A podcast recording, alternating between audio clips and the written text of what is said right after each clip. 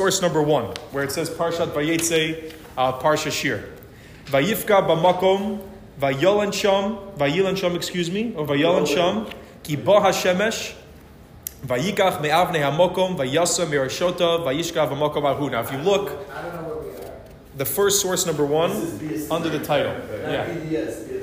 Yeah, you just flip around, flip around the paper, flip around the first paper. Right. There we are. You see? There it is, where it says the title. Uh, Based on, uh, I got page. Yes. So, over here, we're going to break this. Down.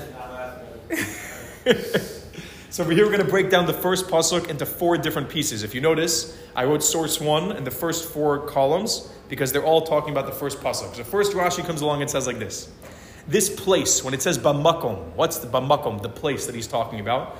Rashi says very simple. This is actually Har Hamariah, which was the place where the Temple Mount. This is the Temple Mount in Yerushalayim, where Avram had the Akedas Yitzchak and where um, King Shlomo would build the Beit Hamikdash.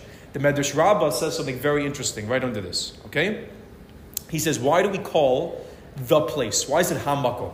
In general, he's not talking about this puzzle. He's talking about in general. You learn that whenever it says in the Torah Hamakom and it's not a physical place, it's talking about God. It refers to God as the place. So the question is why? So comes along Rabbi Yossi ben Chalafta and says, We don't know whether God is the place of his world or whether his world is his place. Okay? Interesting way of phrasing it. And he answers, But when the verse in, in uh, the Sefer of Shemot says, Behold, there is a place with me, it follows that God is the place of his world, but his world is not his place. What does that mean? Everything in this world is created by God, but not everywhere in the world is considered a holy place.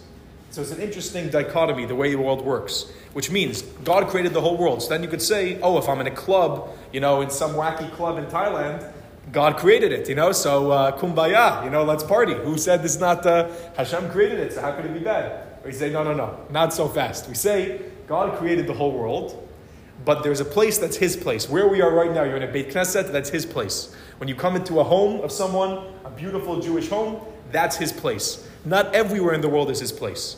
There's certain places which are holy and certain places which are not holy. Okay. Source number one, next one.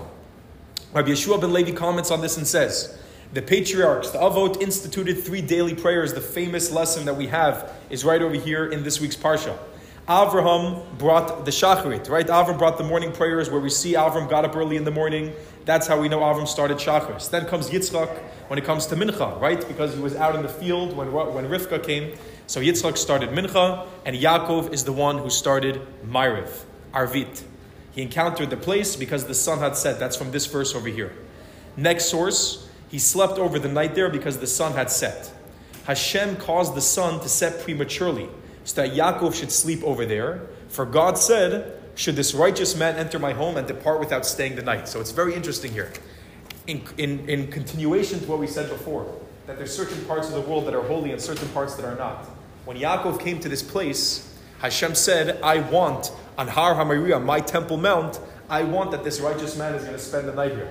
So Hashem literally wound down the sun so that it would become dark sooner, and Yaakov would stay there instead of traveling further, and he would sleep on the Temple Mount. Very interesting. Also tells you a lesson that when it comes to righteous people, you jump at the opportunity to welcome them into your home, to host them, to do good things with them. Source number, okay, source number two. If you go back to the first page, a little complicated, we're continuing source number one, back to what seems like the first page. Or you might have thought was the first page, that's what we're going back to.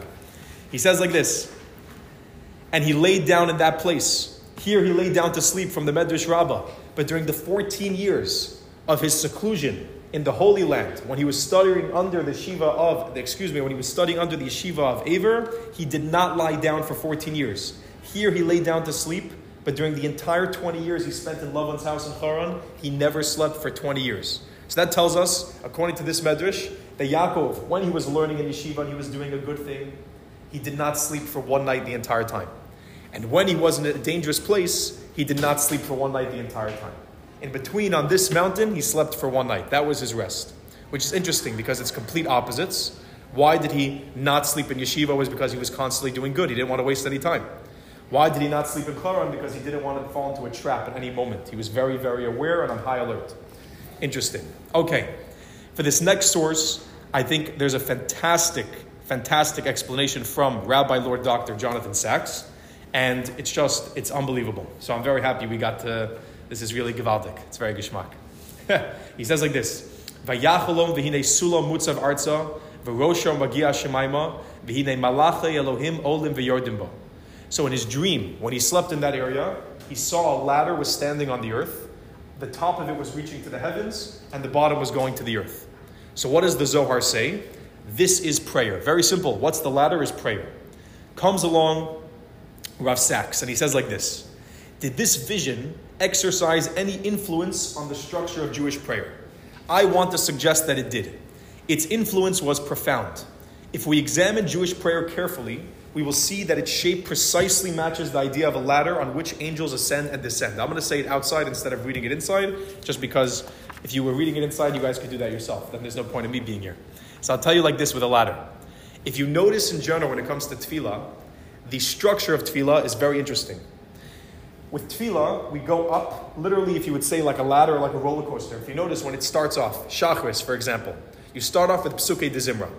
It's sort of like the build up, right? If you start off earlier than that, you have brachos, karbonos, psuke de zimra, you're like building up, up, up, up, up. And then you come to Shema and the Amida. That's the time where it's like the climax. That's like your holy, very intense. That's when usually in the shul it's the quietest.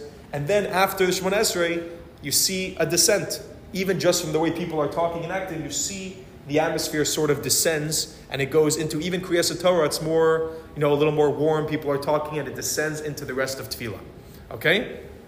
Now, if you notice, you have this in the Amida itself. If you look in the Amida, you'll see the way that it's structured is that it goes like this. It starts off, and the first three brachos are Shevach, are praising Hashem.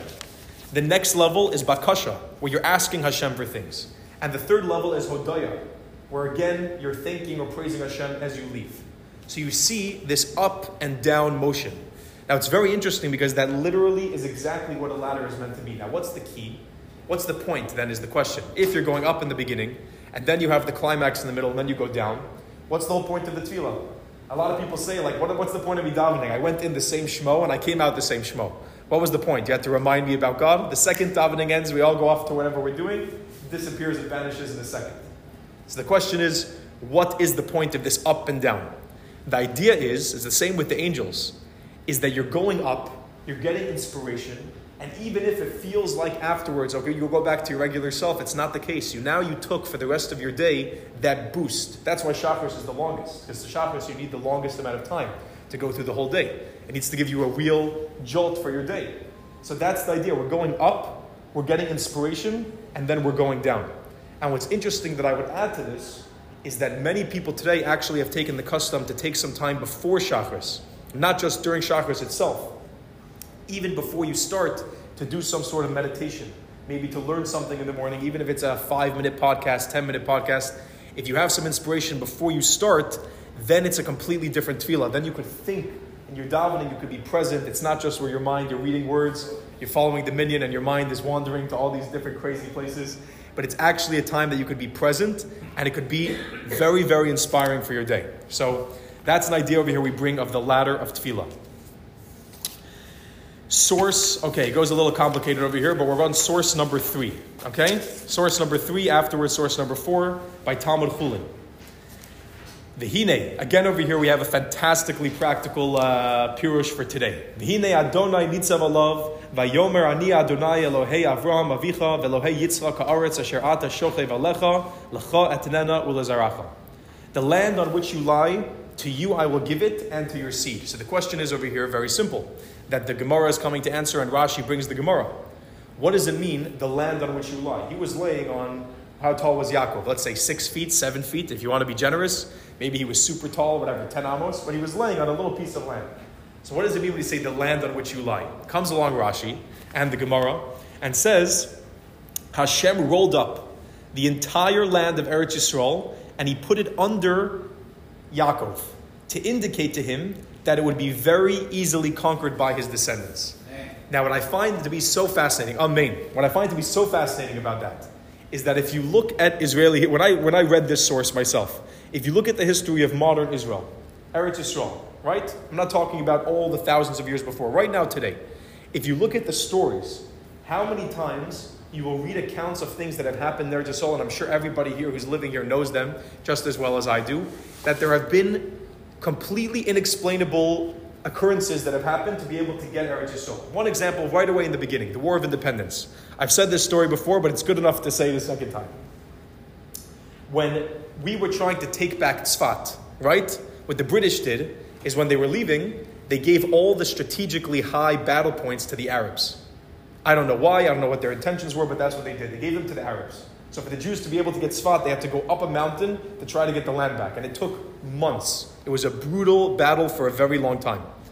Sure enough, we get this piece of machinery called the Davidka.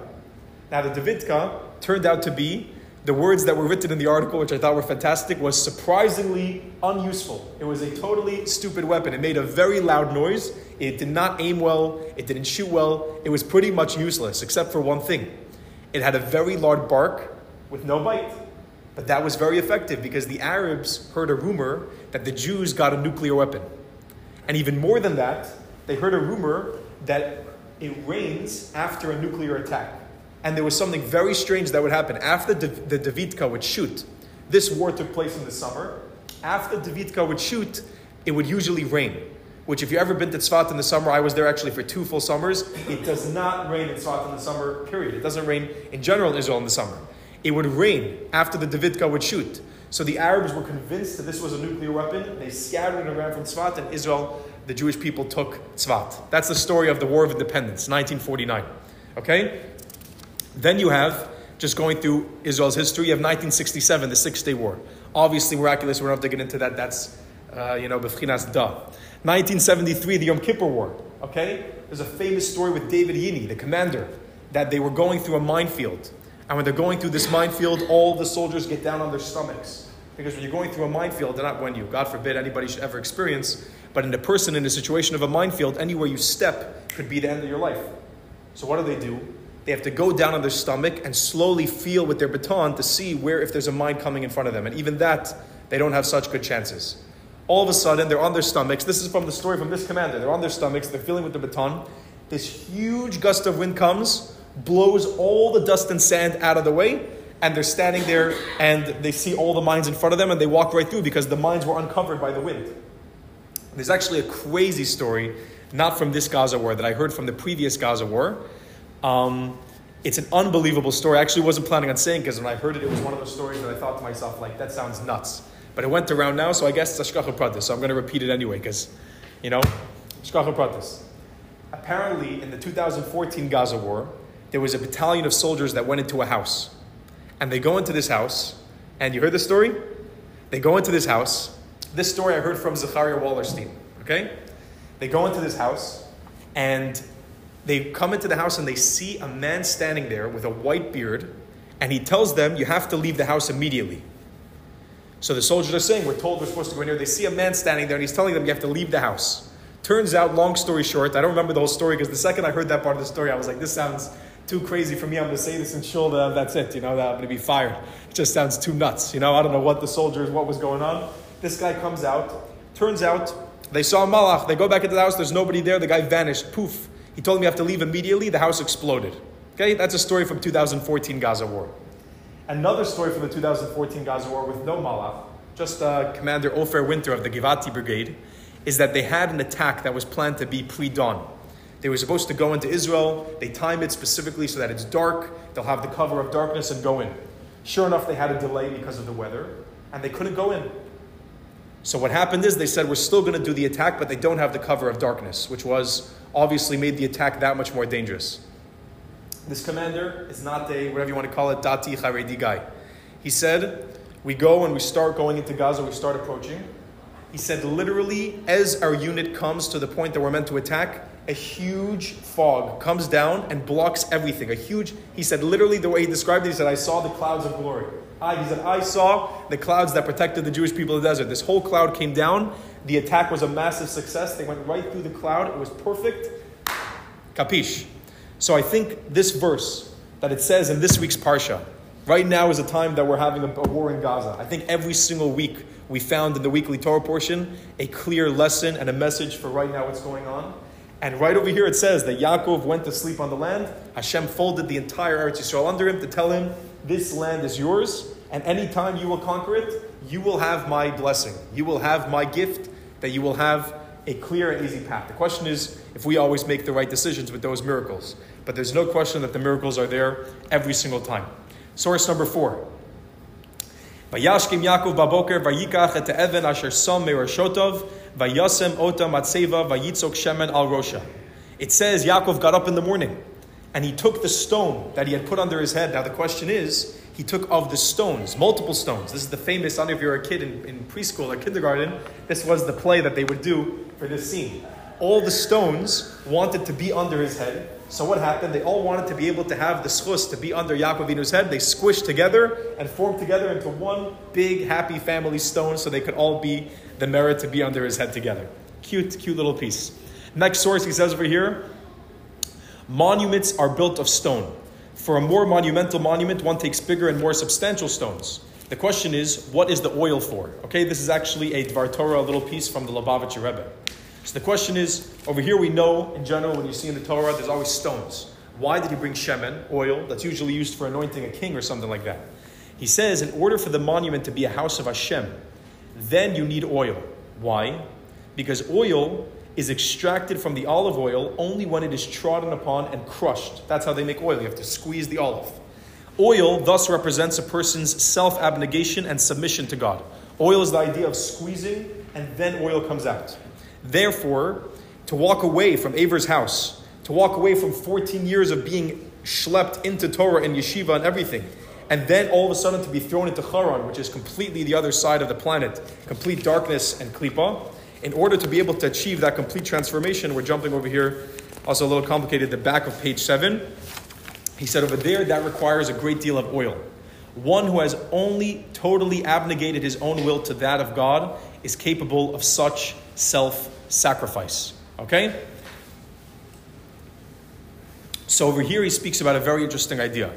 That in general, he actually said this in a famous Mimer. The Lubavitcher Rebbe said that he noticed that the Hasidim, and I think you noticed this today, it's a very interesting idea. He said he noticed that the Hasidim that went through White Russia and they went through persecution of being Jewish, when they were in Russia, they would give up everything to be Jewish. To be able to send their kids to school, they would do it under the threat of death, literally. They would keep Shabbos under the threat of death. They would do anything. But then the Rebbe said all of a sudden when they came to America, where everything was free and everything was good and everything was easy, all of a sudden then their Yiddishkeit, their Judaism started to wane. And it's very interesting because he said, I noticed this phenomenon that when people are put under a situation where they're put into a pressure of uh, uh, oil, they're being crushed like an olive, that's when you see their strength come out. But when a person is given complete freedom, then you don't see it as much. And I think today you see in Eretz Yisrael the same thing. Before this whole thing happened with Hamas, Yamach Shemam, there was, you know, uh, it wasn't so clear if everyone was so religious, so into God and everything, right? There was a little, we felt we were indestructible. We said the gate that protects us from Gaza is impenetrable. We're totally safe. All of a sudden, Hamas comes in. All of a sudden, Israel is thrown into a war in a very scary situation. Everybody's davening. Everybody's tefillah. Everyone wants tefillin. Everybody wants tzitzis. It's the biggest thing. Still now, there's still a shortage. People are still tying tzitzis. I know all over the world people are still tying tzitzis because everybody wants a pair of tzitzis. Why does that happen? It's when we're put into a situation where our backs are against the wall, then all of a sudden we start davening. So the key is, is not to have to have our back against the wall. Is even in a situation where we're prospering and we're doing well, is at that time to be realizing and being grateful to Hashem, not when we're forced to be that way. Okay? Very interesting point over here. I also want to tell you a story I forgot to say, which is a fantastic story. On this part of Tefillah, I forgot to say before, but I don't want to forget it because it's pretty, pretty juicy. Again, also in the 2014 war in Gaza, there was a woman whose name was Betsy. Betsy and her husband's name was Simon from Beverly Hills, California. They came to Herzliya and they were dining in a restaurant called Meat and Wine Co. I don't know if you've been to the restaurant before, Meat and Wine Co. So they were seated downstairs by a table and they had a waiter. Then the wife says, Betsy says, I don't want to sit downstairs, I want to sit upstairs. I've never been to the restaurant, but apparently there's a nice upstairs with a view or whatever. So she said, I want to be upstairs. So they get sent to a different table with a different waiter. They sit down at this table, and the waiter comes over and he starts telling them, here's the specials, the fish, you know, he starts kibitzing a little bit, how you doing? And they're smiling, having a good time. And he says, by the way, if you guys need anything, my name is Barak. So right away, Betsy gets all excited. And he walks away, and she tells her husband, You have to ask him what his mother's name is. And the husband's like, You know, okay, whatever. His wife wants to sit upstairs, she'll sit upstairs. She wants to know what the waiter's wife, uh, mother's name is, we'll ask the waiter's mother's name. She asks him, and he says, My mother's name is Orna. She cannot believe it. She had on her fridge, apparently there's a thing, I think today as well, that you call a hotline, and if you want to pray for the soldiers, they give you a name of a soldier to pray for.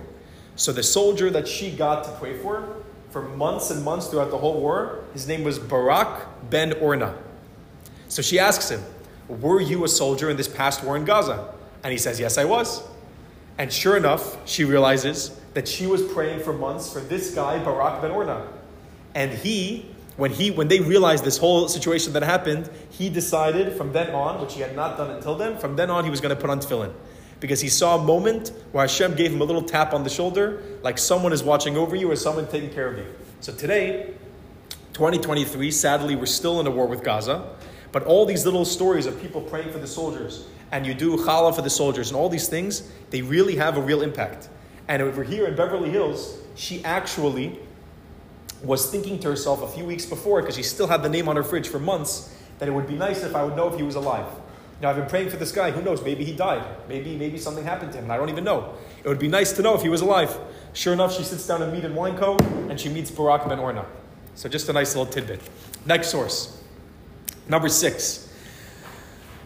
Vayehi kishmoa lovan et shema Yaakov ben Achoto vayoretz lekraoto vayichabek lo vayinashik lo vayiviehu al beito vayisaper lelovan et kol hadvarim ha'ila. Okay, Lavan when he heard that his family was coming, he ran out to meet him and he hugged him and he kissed him and he brought him into his house and he told Lavan all of these things. Lavan thought to himself, very simple, Medrash Rabbah. He said if Eliezer was just a servant in Avram's household, there's no question if he brought all these rings and diamonds and all these big, juicy, rich things, Yaakov himself, could you imagine how much wealth he must be carrying on him? So Lavan came out and he started to check where's all the cash, where's all the money. So he starts looking, he starts hugging him, he's thinking maybe it's in his pockets, maybe it's in his coat, he sees nothing there. And he starts kissing him, he's thinking maybe he has jewels or diamonds in his mouth, nothing there. And he's checking the whole time. And he says to him, he says to him, What do you think? That I came laden with wealth? I have come laden with nothing but words. So that's when he told Lavan all these things. They started talking because first Lavan wanted to know how much cash do you have on you. And when he said he has nothing, he said, okay, fine, let's talk. He realized there was nothing to take. Rashi comes along and says something very interesting. Eliphaz, the son of Esav, was commanded by Esav to chase after Yaakov and kill him. Right? There's many different versions of this story. There's also a version with an angel that he went to fight with the angel of Esav. Yeah. What? I mentioned this. I mentioned this. Oh, yeah, yeah, yeah. By the call, yes. That Eliphaz came to, to, to kill him. But Eliphaz didn't want to kill him. Because Eliphaz grew up next to Yitzchak. Eliphaz grew up with. His Zaidi was a great guy. Maybe Esau was his dad, but his Zaidi was a great person. He didn't want to be like Esau. So he was very reluctant to kill him. So he said to Yaakov, What should I do about my father's command? So Yaakov said to him, Take everything I have, and a pauper is like a dead person. So actually connects these two midrashim over here. Why did Yaakov show up with nothing? Not because he had nothing. He had a lot of wealth with him. But Eliphaz came to kill him. Yaakov didn't want Eliphaz to feel bad for not killing him. So Yaakov said, Take everything I have. I'm poor. It's as if I am dead. Very intense saying over there. Okay. What? What? Rabbi Yehuda Assad said, Hazal teaches that when Yaakov went to Beersheba, Esau's son Eliphaz chased after him with express intent to kill him. Instead, he took all his possessions because they were such a place. What happens to that said, in the first, in the first pasuk, it says, Vayitzei Yaakov, מבאר-שבע וילך וחברה, מבאר-שבע ספר, מיד בא אליפז רשע, שהוא בן עשיו, ויתן יעקב לו כל חילו רק אישה המקל. From מבאר-שבע וילך וחברה, you have the whole story of this. Wow. Very interesting. That was juicy. Okay. Ve'ene Leah mara. Leah's eyes were weak.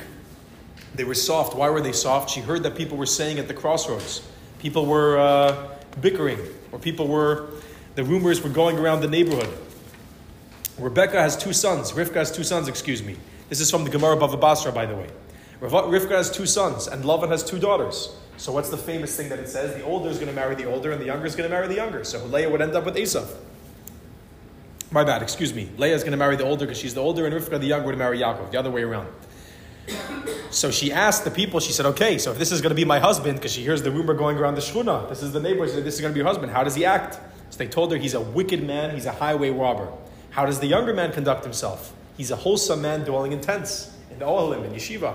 And she wept until her eyelashes fell out. That's how much she was crying about marrying Esau. Source number eight. Alavan ma zot asita li halo barachal avadati imach v'lama ribitani. So the famous story wakes up in the morning and he realizes it's Leah. What happened? The whole switcheroo. So when Yaakov said to Rachel, famous, famous from the Gemara and Rashi, Yaakov said to Rachel, Will you marry me? She said to him, Yes, but my father is very sharp, he's very trickery. Excuse me, he's a big trickster. You're not going to be able to hold up against him. You're going to be crushed by him easily. He's going to, you're a little guy from yeshiva. My father's an experienced businessman. He's totally going to wipe the floor with you. So Yaakov said, I am equal to him in his trickery. Obviously, Rachel doesn't know the whole story where Yaakov got the blessings. Yaakov is an experienced trickster. He knows exactly how to do whatever he's got to do. So he asked Rachel, the Rachel asked him, Are the righteous able to do trickery? If you're a righteous man, how could you be a trickster? Yaakov said, Yes. With the pure be pure, and with the crooked be crafty.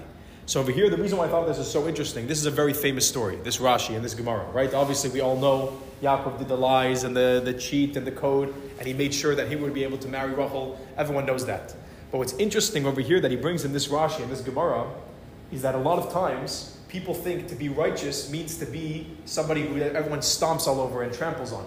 And that's not what it means at all, whatsoever. And actually, a few of the greatest Rosh Yeshivas and Rabbanim that I know are men with very strong personalities, right? It doesn't mean to be righteous that you have to smile at everybody and only say yes. Not at all. It means you have to be strong in who you are. You have to be strong in your morals. It's easy to be smiley and say yes to everything. It's hard to be strong to do what is the right thing. So Yaakov said to her, is no. He said, when it comes to righteous people and people that tell the truth, he said 100%. But if I'm dealing with a man who's going to trick me and who's going to mess with me, then you'll see what I'm capable of. Then you'll see that I could be very strong.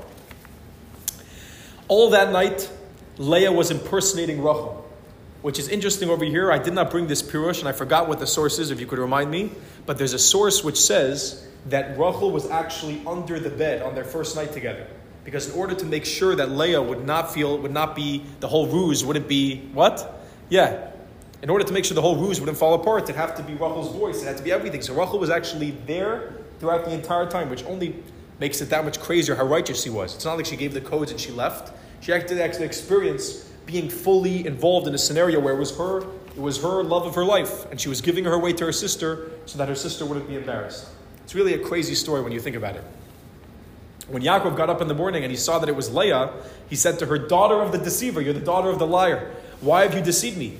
She said to him, And you, did you not deceive your father when he asked you, Are you my son Esav? She said, You lied to your father, I lied to you. That's the way the world works. what? How did she know? That's a good question. How did she know? I have to say, Jeff, Jeff was telling me about this idea of if you look a lot in this week's Parsha in general, there's a lot of Ruach HaKodesh. A lot of people are like, you know, seeing things, and, and when, ya- when Yaakov hugs Binyamin, he sees the base of Migdash, a lot of Ruach HaKodesh going on. So we can't ask questions. We just have to assume there's some miracles going on. Who knows? Source number nine. Mile Sheva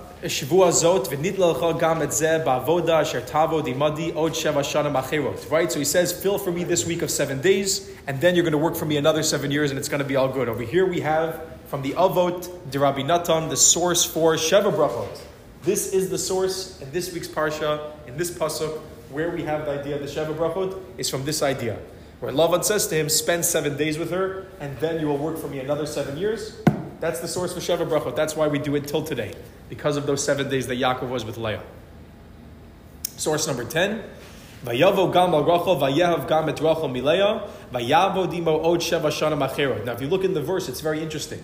It says that he went to Rachel and he loved Rachel. And it's like we already knew that. Of course, he loved Rachel. Rachel was the love of his life. Why does it have to tell me he loved Rachel this time? What do you mean he was filled with love? All of a sudden, the Kedushas Levi comes along and says, the Hebrew word vayehav gam et Rachel mileah also translates as that he loved Rachel more from Leah, which means when he saw how righteous she was, what she did, that her sister should not be embarrassed and her sister should not end up marrying Esau, that she literally gave away the codes. She was under the bed deceiving him just so that her sister should be okay. He said, Wow. He said, This is really a special woman. This is really something.